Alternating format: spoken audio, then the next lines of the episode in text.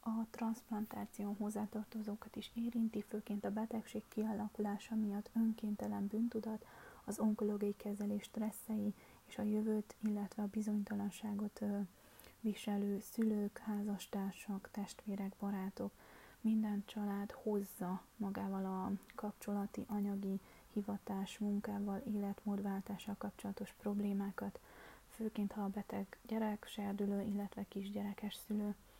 Az onkológiai tím szakemberei a szükségletek megfelelő, többféle szempontból is foglalkoznak a, a közeli hozzátartozókkal, érzelmeikkel és problémáikkal is.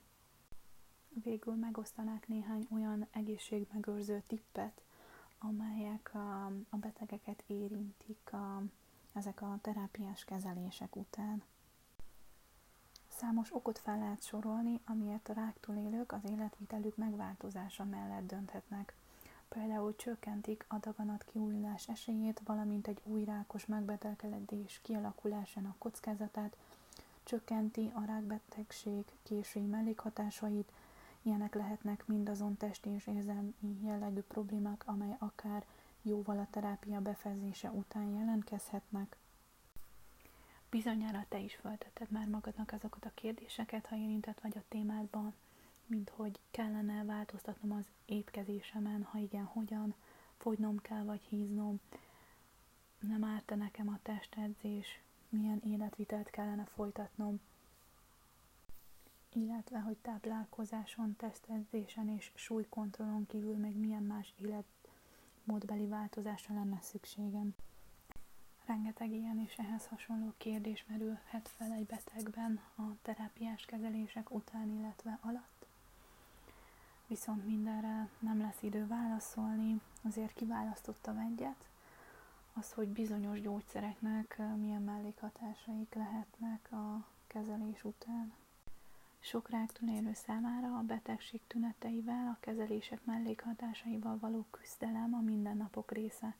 Ezek lehetnek vese problémák, szexuális zavarok, idegbántalom, perifériás neuropátia, emésztési zavarok. Bizonyos gyógyszerek fokozhatják ezeket a tüneteket, mellékhatásokat. Ennek elkerülése érdekében egy pár tippet mondanék.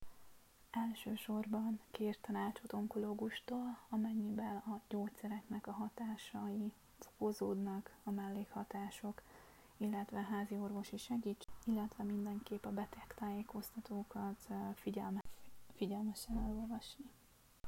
Végezetül kihangsúlyoznám, hogy ha az aktív kezeléseid befejeződtek, már a gyógyulás útjára léptél.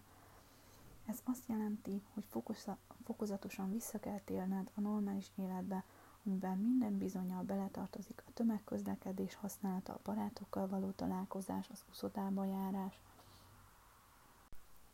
Az idő és a megfelelő orvosi tanácsok megbízhatóságot adnak a megszokott életbe visszatérő úton.